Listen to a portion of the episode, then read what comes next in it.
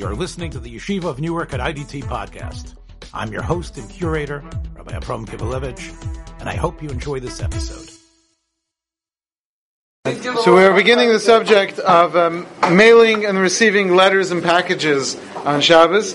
So um, let's begin with the uh, simple case. It is permitted for you to place a letter in the mailbox before Shabbos, even though it's Friday afternoon, and you know for a fact that it's going to be picked up by the mailman um, on Shabbos. That is fine, even though usually telling a non-Jew to do work for you on Shabbos is prohibited. Here, you're putting it in. It doesn't really matter to you when they take it. They choose to take it um, on Shabbos. That's their business, and this is all assuming that the mailman is a non-Jew. If the mailman is a Jew, there's actually some issues with it. But um, it, just putting it in the mailbox is certainly fine. What about placing the mail in, in my, putting it into my personal mailbox?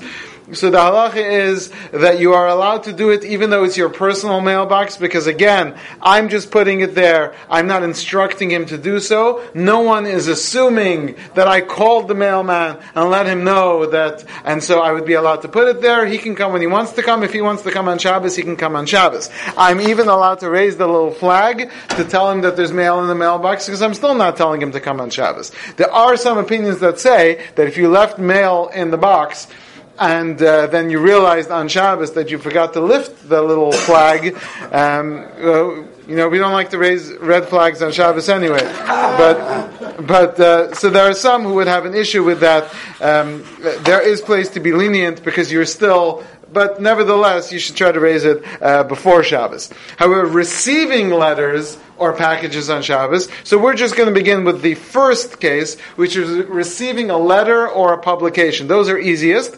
The reason why they're easy, why, why those are more lenient than receiving packages of actual, is because there are two reasons why you're not allowed to benefit from work that's done for you by a non-Jew on Shabbos. The first is so that you don't benefit from work on Shabbos, and the second is that we're afraid the next time you'll instruct the non-Jew to do it for you.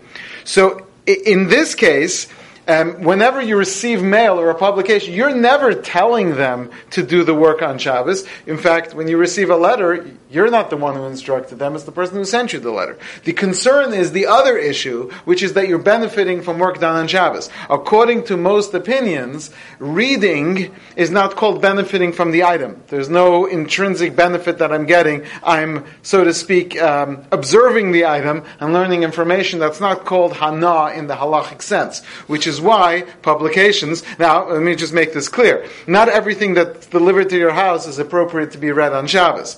So, you know, if just because the, that's when they dropped off the Wall Street Journal doesn't mean that you should be reading it with your child it's it, what we're talking here is about it, without getting into what you're reading, but letters and things. If they arrive on Shabbos, that's that's more lenient. There are still some poskim who would suggest that you should be machmir that reading is considered benefiting from the item. But if there's a reason why it's very important, the person could certainly rely on that. However, you should still never take it from the uh, um, Gentile, the, the, from the mailman directly. Um, you should let him drop it off and, and then take it. We'll pick up next time with um, um, what if you get packages that are not just reading material, but the actual use. Those are more problematic.